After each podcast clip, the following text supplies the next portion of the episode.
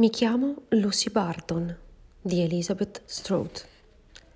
Ci fu un tempo, ormai molti anni fa, in cui dovetti trascorrere quasi nove settimane in ospedale. Succedeva a New York e la notte dal mio letto vedevo davanti a me il grattacielo Chrysler con tutta la sua scintillante geometria di luci. Il giorno spegneva la bellezza dell'edificio che poco a poco ridiventava solo l'ennesima immane architettura stagliata contro il cielo azzurro e come le altre, remota, silenziosa, altera.